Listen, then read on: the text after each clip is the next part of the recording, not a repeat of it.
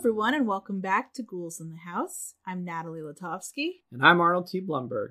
and today we're going to cover truly one of our shared favorite films. Early on when we met, there were two movies. I think it's pretty much two movies Mhm. that we immediately realized there's something here because we both loved these movies. And the first one is obvious because it's what we based this entire podcast around is House on Haunted Hill.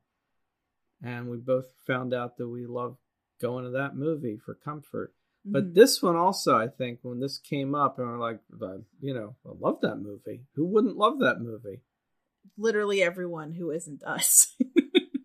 I'm going on safari, motherfucker. Safari. Death to Smoochy, Death to Smoochy from 2002. a fine film. And so this entire episode of Ghouls in the House is devoted just to Death to Smoochy, a movie that has often been regarded as one of the worst movies ever made by some people, uh, genuinely reviled by critics from Roger Ebert to many others, and uh, treated with a great deal of disdain, even up to and including the writer of the film itself, who has disowned the movie. Uh, so we've disowned him, absolutely. but not the movie. because Death to Smoochy is brilliant. It's an extraordinary piece of work, truly. It's incredibly funny. It's sharply satirical. Everyone in it is fantastic in it.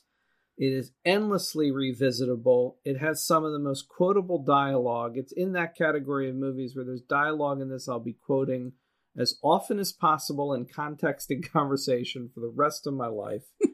and I cannot understand why people dislike it. So, if this is the episode of Ghouls in the House that finally causes you to break with us because you realize we are the two on the planet Earth that love Death to Smoochy with no irony whatsoever, None.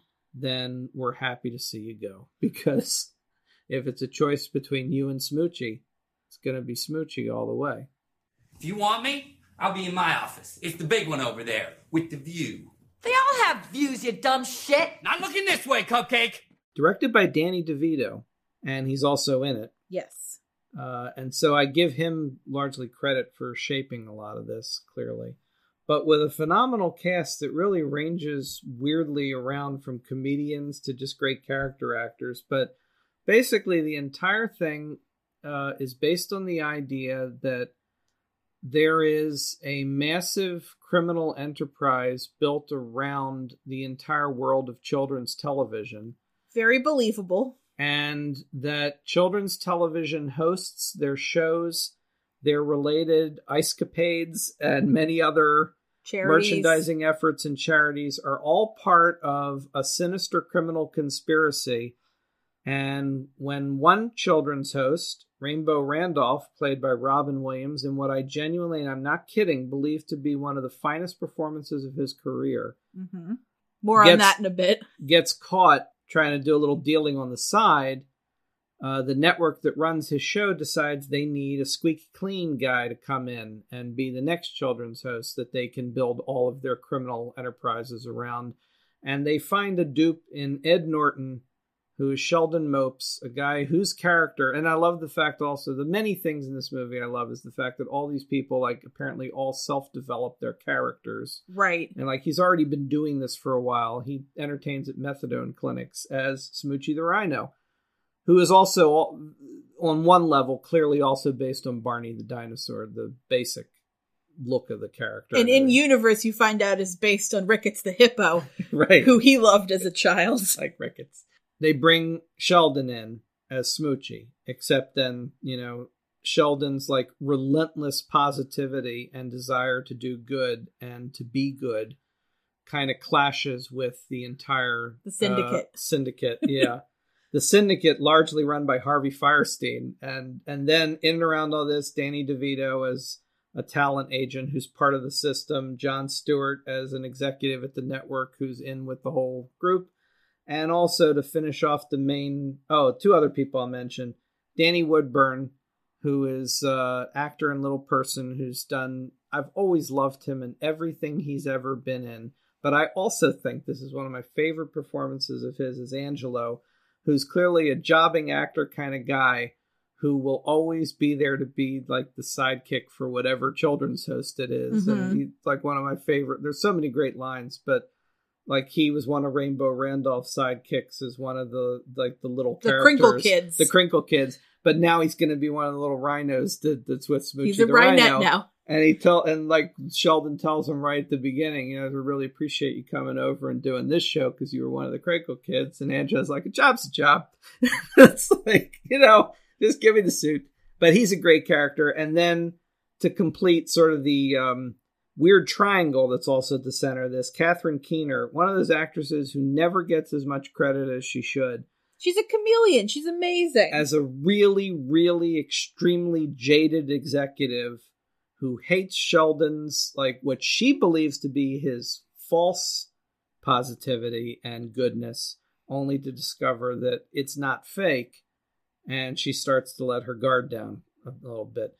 And, uh, but it's also an extreme satire on everything from the way we over merchandise children's characters to how television works, the the the celebration of icons in our culture, Charities as rackets. charities, and again, and yeah, as surreal. That's another thing too. Is the entire movie is done in a very surreal style. hmm There's a lot of extremely oversaturated scenes. Color is a huge part of this movie because the colors of the characters are deeply saturated, but even when they're in the quote unquote real world, you see that color continue in everything from like the penthouse suite that the current children's host gets, like just as the thing you get when you're the new children's host, to the bar run by the Irish mob that they hang out in. And another of my favorite characters, uh, Michael Rispoli, has spent most of his career playing the second guy in every mob, usually Mhm. with a beard. And in this, he's Spinner, uh, a retired boxer who has serious brain damage, who's related to Tommy, the woman who runs the Irish mob and the thing. And And just loves Smoochy. he's the sweetest guy on the planet. I don't know. he Just I feel like this whole episode is just going to be us going on and on about how awesome Death to Smoochy is. But Well, here- there, there's your premise. So. Yeah, I mean, here's the thing. There are some movies where tonally either you're with it or you're just not. you have to buy into this you immediately. have to. You have to just go you have to go with it and you have to sort of buy in to I guess sort of the over the top like extraness of it all. Because if you don't then you're probably not going to have a good time with it. And I feel the same way about Drop Dead Gorgeous, which is another one of those films that I never knew was also critically panned because I've always loved it so much. We may do an episode on that at some point. I'd be happy to. And you know Yeah. the thing is about and and if you're wondering at this moment, well, wait a minute, why are you doing it's like seems a little odd. But I would argue that both of them yes, also have elements of the horror movie in it. absolutely. And and it is partly in the genre of horror and fantasy and certainly relevant. yeah. Drop Dead Gorgeous, when I saw it for the first time, now we've watched it many, many times. It's quickly become one of my favorite go to movies. Also, eminently quotable. And, also, and a great cast. yeah, It's- and also has we well we'll talk about that when we do it one time because there was a moment early in the movie where I suddenly realized, oh, that's the kind of movie this is. right. and in a way, this one is like that too. This is an extremely dark movie. This is not a this is a movie entirely about kid show hosts in a massive war for supremacy and also being controlled by a criminal syndicate that sees murder and corruption as just part of their day-to-day life including past kid show hosts who are now heroin addicts and assassins and it all makes sense to everybody in that world I mean, it'll be two shows in a row now where I mention this, but it has kind of that Roger Rabbit quality yes to it. yeah Like that feeling of like it's vibrant and it takes place here in our world, but it's not quite our world and it has a noir feel to it. There's that thriller element I- and it's it's dark. I will say that because we love it so much, doing it as its own episode makes sense. But for those of you that may have just listened to or remember a previous our previous episode about uh, Cabin in the Woods and the Final Girls, which for us was like five minutes ago, um, this would make a pretty good third. Also, because it is also very meta in its own way. But again, this doesn't go to another reality or suggest there's another reality. This is the real world in a very surreal sense. Yeah. But there are meta aspects to it in commenting on the ridiculousness of pop culture, particularly like children's programming and It has a very never meet your heroes vibe to it. Yeah. Of like, you know, thinking that surely people are are inherently good is like Sheldon's way of seeing the world. Like surely people are inherently good and you just have to draw the good out of them. And he is just existing in a world where everyone is terrible. And like he doesn't quite get it or understand it and there are even times where you're almost with the other characters who are like what the hell is with this guy because it's almost like saccharine like it's a little insufferable sometimes how positive he is except then he'll occasionally have a moment where you realize he is human and he starts to get worked up or he's gonna like explode and you realize that he's somebody who used to be an angry person and has found peace through creating this character that he's going to bring to everyone else. And so it makes it feel a little more like, okay, he's not being held up as this, like, I don't know, like Mr. Rogers as Jesus kind of figure. You know what I mean? Because, Well- like, Mr. Rogers is like, there's nothing wrong with him. Like, well, yeah, I mean, like you're saying, one of the things you find out that makes it all make sense is he is actually pretty much the same as the rest of them. He just found a way to control mhm. his dark side, and I love the ending where the dark side starts to come out, and he's he's willing to grab a gun and say he's going to do something. Which, by the way, this came out in 2002. yeah. His Incredible Hulk was 2008. In both movies, he's like shy, retiring, spindly little guy who has serious anger management issues. And I genuinely can't remember if I've ever read anything about that. But surely, I can't imagine they didn't see Death to Smoochy as one reason why he was a good choice for Banner. We all have our bad days. That's right. He just needs to turn into Smoochy, and that would be perfect. Which also, by the way, there's another thing. In a weird sort of way, Death to Smoochy is a superhero movie Hmm, I can see that. because it has a lot of characters wearing costumes, assuming other identities, and expressing themselves through those identities and fighting the good fight against an evil criminal organization. Yes. So, damn it, Death to Smoochy is a superhero movie. There's also Nazis in it, so it's basically like Captain America. It's exactly like Captain America and Indiana Jones. he also deals with Nazis. And yeah, that's right. By the way, getting back to Robin Williams, uh, one of the things we were saying, Robin Williams at this point, this is early 2000s, of course, was already Robin Williams for decades. And there's a certain kind of humor that comes with him where it's like you let him go he's going to do his Robin Williams stuff. And there's certainly lines in this movie you can definitely hear he either threw them in or there's his take on a line. It's like a tick almost. you know an ad lib. You can't stop him from being himself, nor would you want to necessarily. But Right. one of the things I love the most about his performance in this is, and this is what we were trying to explain. when we are watching it together this last time. Is I love his performance in it. I think he's great in it. I think it's also this weird thing where he's simultaneously so over the top and cartoonish and crazy as Rainbow Randolph, and yet he's weirdly restrained. He's not Robin Williams, Rainbow Randolph. He's Robin Williams playing the character Rainbow Randolph, and you get bits of Robin Williams through it. But I feel like he's really genuinely creating a character. it's consistent. He is consistently behaving as Rainbow Randolph, mood swings and all, Yeah, throughout the film, and he really like channels it and holds himself back. And also later on, I love the fact that you basically find out he's basically a, a seriously repressed guy who's probably gay and has always been fighting it his whole life, and like finally gets to be, you know, himself.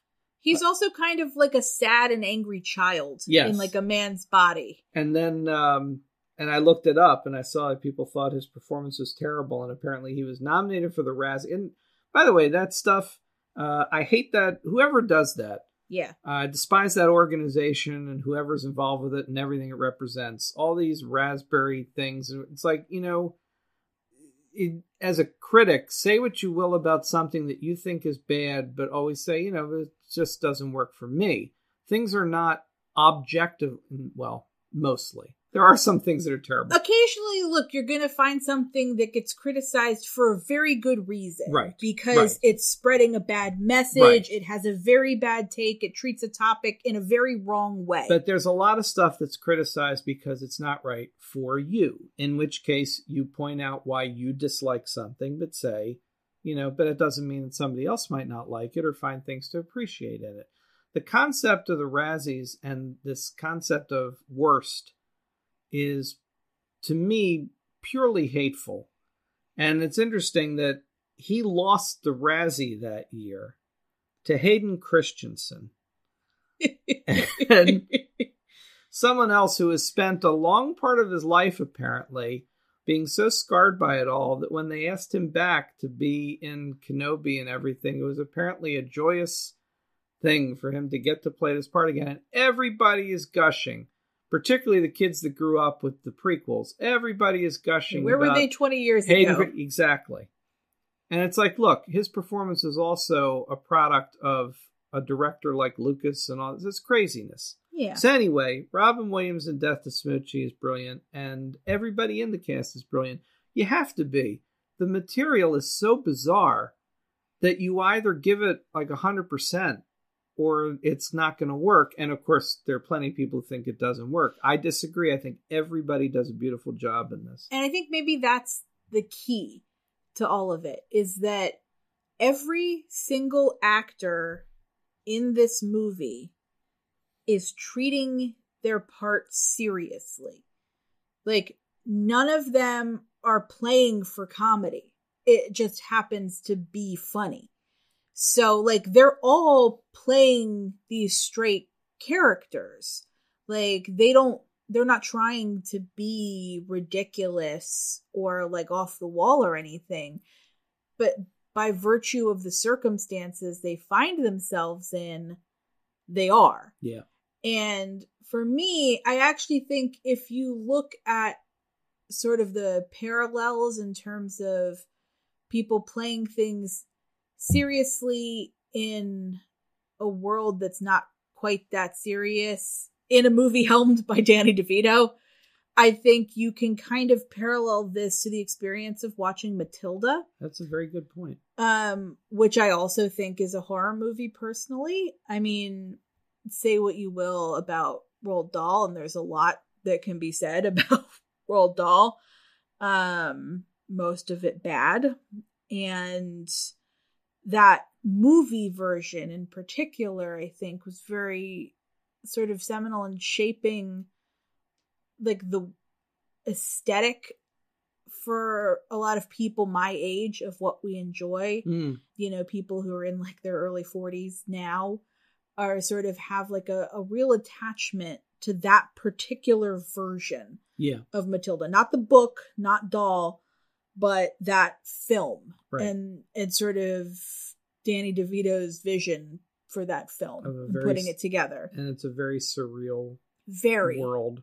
Also a superhero movie. very much so there's a lot of. There's a lot of aesthetic and thematic choices between the two of them. They're very similar. and he Yeah. himself is willing to play just an absolute reprehensible human being Well, in both mean, movies I mean, I grew up at a time where like we pretty we we grew up with him as Louis in Taxi, and it's like that's what he does best. This Mhm. it's just that's where he's at home. It's interesting. I was looking up too because he's had a a strangely limited and varied directing career, specifically in and around everything else he does. His he uh, he first directed a movie in 1984 called The Ratings Game. It goes back that far, which I only vaguely remember that he and Rhea Perlman was in. He did Throw Mama from the Train, War of the Roses, Hoffa. And it's like weird run in the 80s and early 90s. And he did Matilda and Death to Smoochy. The last time he's directed a feature film was a movie called Duplex in 2003 with Ben Stiller and Drew Barrymore. haven't seen it Also with Harvey Fierstein, by the way. And it's like I get the feeling that people don't like his his shot at directing is not really there. And and I think I mean Death to Smoochy killed a lot of things for a lot of people and was hugely dumped on. But most of the people in it came out just fine. Yeah, like no one's having problems. Like Catherine Keener's still getting work. Yeah. Like Ed Norton's getting plenty of work. Jon like, Stewart went on to plenty of things. Uh, like, yeah. yeah. It's it's not like it, it hurt anyone that significantly, but I don't know. I, I genuinely I it's mystifying to me why this movie is not and I know that for some people it is a cult film, but it seems how even in that category it's far less mentioned than a lot of other movies as beloved cult films. And I genuinely can't figure out why so many people are so put off by a movie that just seems this brilliant and funny. And I and it's it's it just never ceases to amaze me that this is an odd thing for some people. Like you like that? I think maybe part of it boils down to the fact that surrealism itself, conceptually, can be very divisive because not everyone likes surrealistic imagery or art or storytelling. And even among those who do, not everyone likes the same kind of surrealism. Well, and I have to admit, I mean, there have been times I've seen things, or even we've watched things. I think that I I think would still fit within that category that I really disliked. So I guess it's also hit or miss for me. Toys is a good example. Also, Robin Williams. Also, Robin Williams. Yeah, Very highly surrealistic. I had a visceral reaction to that one of really not liking it. yeah. but I can kind of see why somebody would.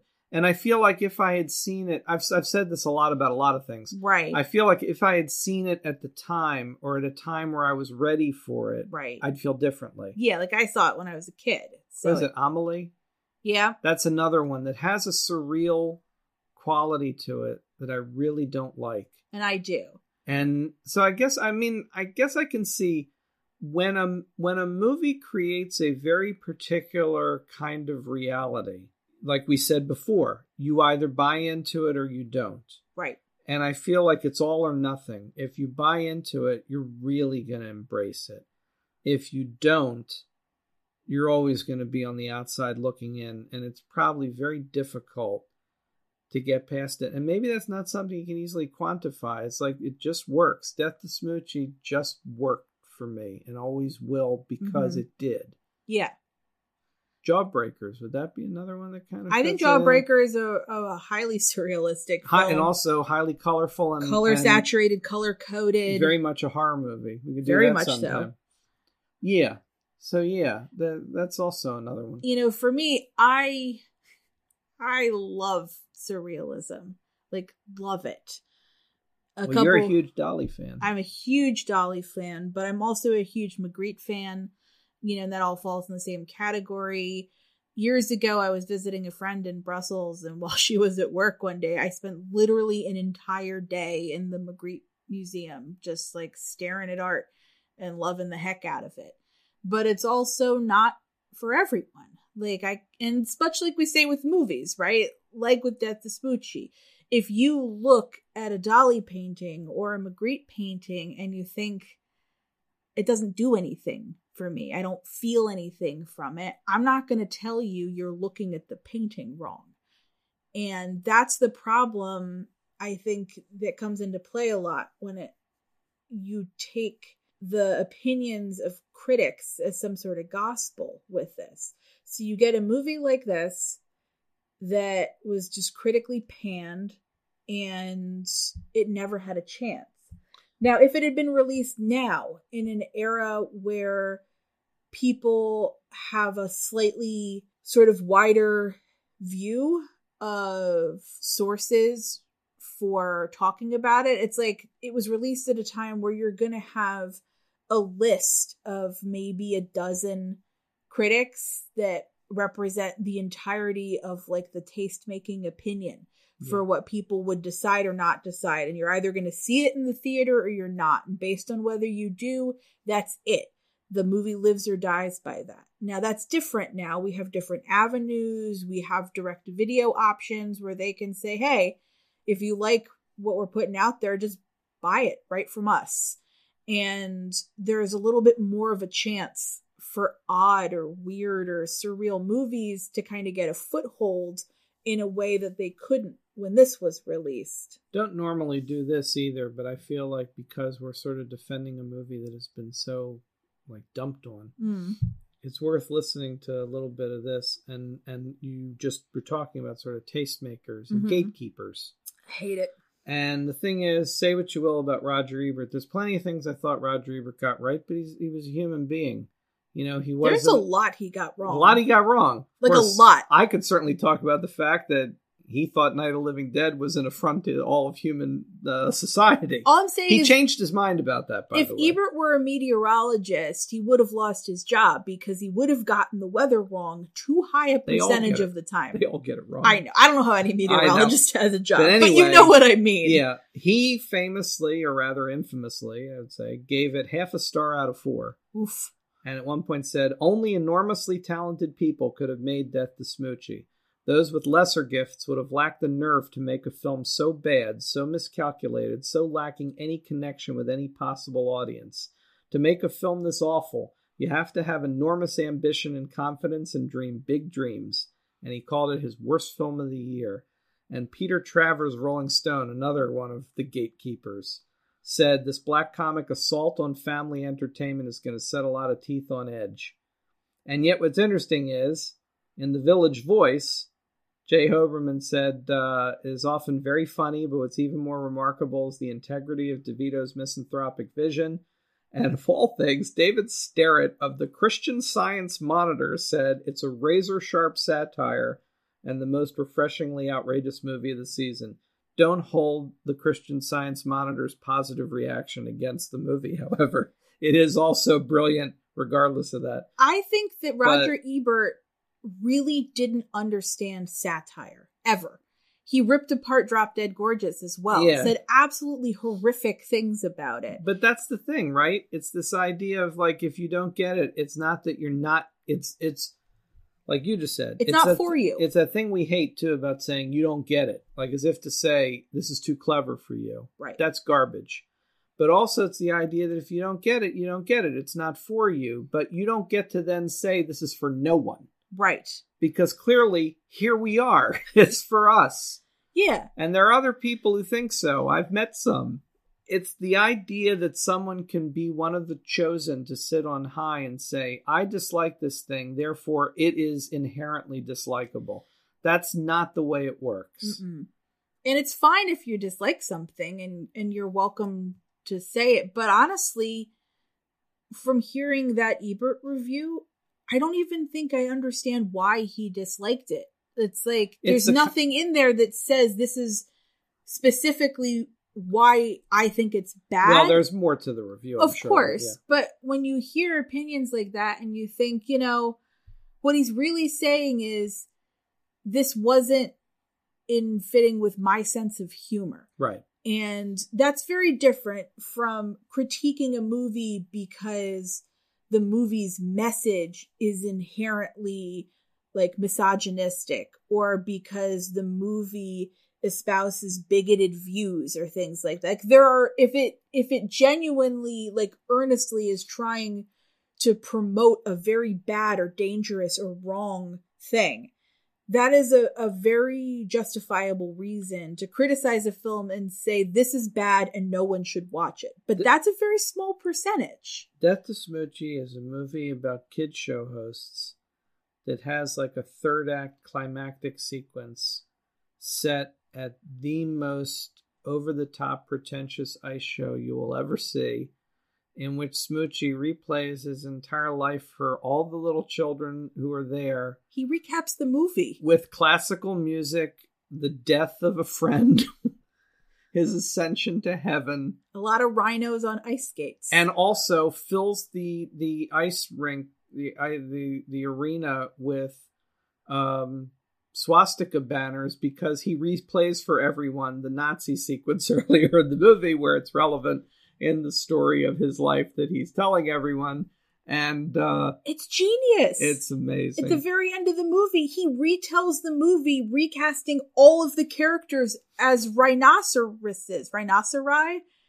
Rhinoceroses. Rhinos- Rhinos. Rhinos. Rhinos. He recasts every single character in the film as a rhino, puts it on ice, adds opera. I mean, yeah. and the can you- children love it. They're just eating it up. And it's like, right I along mean- with their like uh vegan and uh you know totally ecologically friendly and helpful snacks yeah, salt free pretzels. yeah you know it's it's just it's brilliant i mean even just that sequence is brilliant yeah you know like there are so many elements of this that are just you Here- could take little sequences and say the brilliance of this sequence is unparalleled here's the level of commitment to the premise is that a character is killed in Chinatown. So in the ice show, we witness the death of that character in Chinatown. And while there's like set pieces set up to convey in that typical way you do in a minimalist way, like signs set up to make you look like you're downtown in Chinatown with neon Mhm. on the ice, there is apparently a spotlight playing all over that sequence of the ice show that is projecting Chinese characters onto the surface of the ice. And I found out that apparently, whether it's good translation or bad translation, I don't know. The the characters are saying "dead rhino," and that's the level of commitment to detail. i'd have to look up the has. characters my spoken chinese is far better than my my uh, ability to read But uh, unfortunately uh, but i i trust danny devito to get that right You know, another thing I'll say about it too, another comparison. I never liked this at all because it's not my character, and I Mhm. also never liked the movie. But I but I respect it from an aesthetic point of view. Another movie this owes a lot to is the Warren Beatty Dick Tracy, which also heavily leaned into the oversaturated comic strip color kind of approach to a dark noir world that somehow is also a comic book world. And that's exactly the aesthetic this movie has. It's a film noir if it was dipped in Technicolor and turned into a comic strip. sheldon's also kind of a pee-wee herman Yeah, very kind much. of yeah, character very much. like yeah. has his own world and his own relentless positivity Right. and outlook on things even when everyone around him is like It's a good tagline. It's the triumph of relentless positivity in this movie. yeah i mean but there's also like crazy horror elements Yeah. and murders and mob hits Yeah. I mean it's Did you get the impression that we liked Death the Smoochy yet? Have we conveyed that sufficiently? i mean And if you haven't seen it and you listened to this whole thing, or you saw it once and hated it, we would say give it another shot. Even though we just say it's either for you or not, I've also said that sometimes you can revisit things and reevaluate. You give it some time. Maybe maybe you're in a different point in your life, and Death to Smoochy might be there for you at that point. I mean, ultimately, what I would say is it's totally fine if you don't like it, but don't avoid watching it because someone else told you you're not going to like it. And I think that's really the big takeaway because I tend to like completely ignore or avoid the critics' take on everything. It's sort of an area where you and I differ a bit simply because you've worked in the field of like review and recaps and like that area of pop culture. And for me, I routinely, especially when I know I'm going to see something, I try to go into it not ever even having seen a trailer sometimes. So for me, I feel like it's given me a unique perspective on a lot of the films I've seen because I've gone in completely blind to other people's opinions on it. I, think you genuinely benefited from a life of not really caring all that much what the supposed received fan discourse said about something. I feel, and I know we've talked about it in different ways over the years, I feel like that's only hurt my appreciation of a lot of things. And I mean, say what you, I mean, I could certainly find flaws in things, but like for people that know Star Trek stuff, I still always go back. Like when my father and I saw Star Trek Five, we walked out of the theater thinking we'd been on a roller coaster. We loved it. Then afterward, we found out we're supposed to not like it, and there's plenty of reasons not to like it, really. but also I still like it. You and it's like, you know, you, you just don't what other people say, you can take it in as a perspective, but it shouldn't dictate your own personal reaction to things. For sure. And I spent a lot of time, you're right, writing stuff and also being in that kind of industry where occasionally we're told what we had to be positive Yeah. about.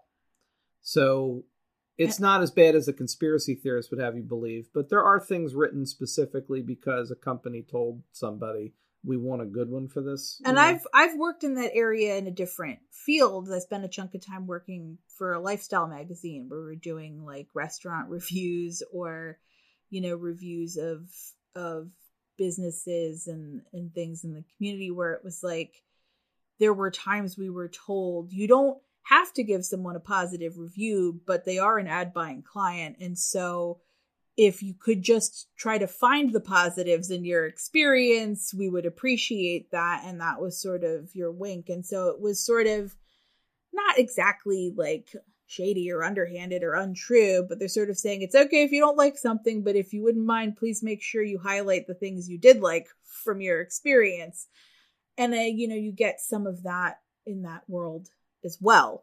But mostly, I think, like what you like. I mean, like, we clearly bonded over this. Like, to us, the fact that we both love this movie so much was so indicative of our sense of humor and also of our ability to sort of immerse ourselves in the world of a movie, which is something we both enjoy doing, and an appreciation for people really committing to the bit, which they all do in in vast amounts in this movie.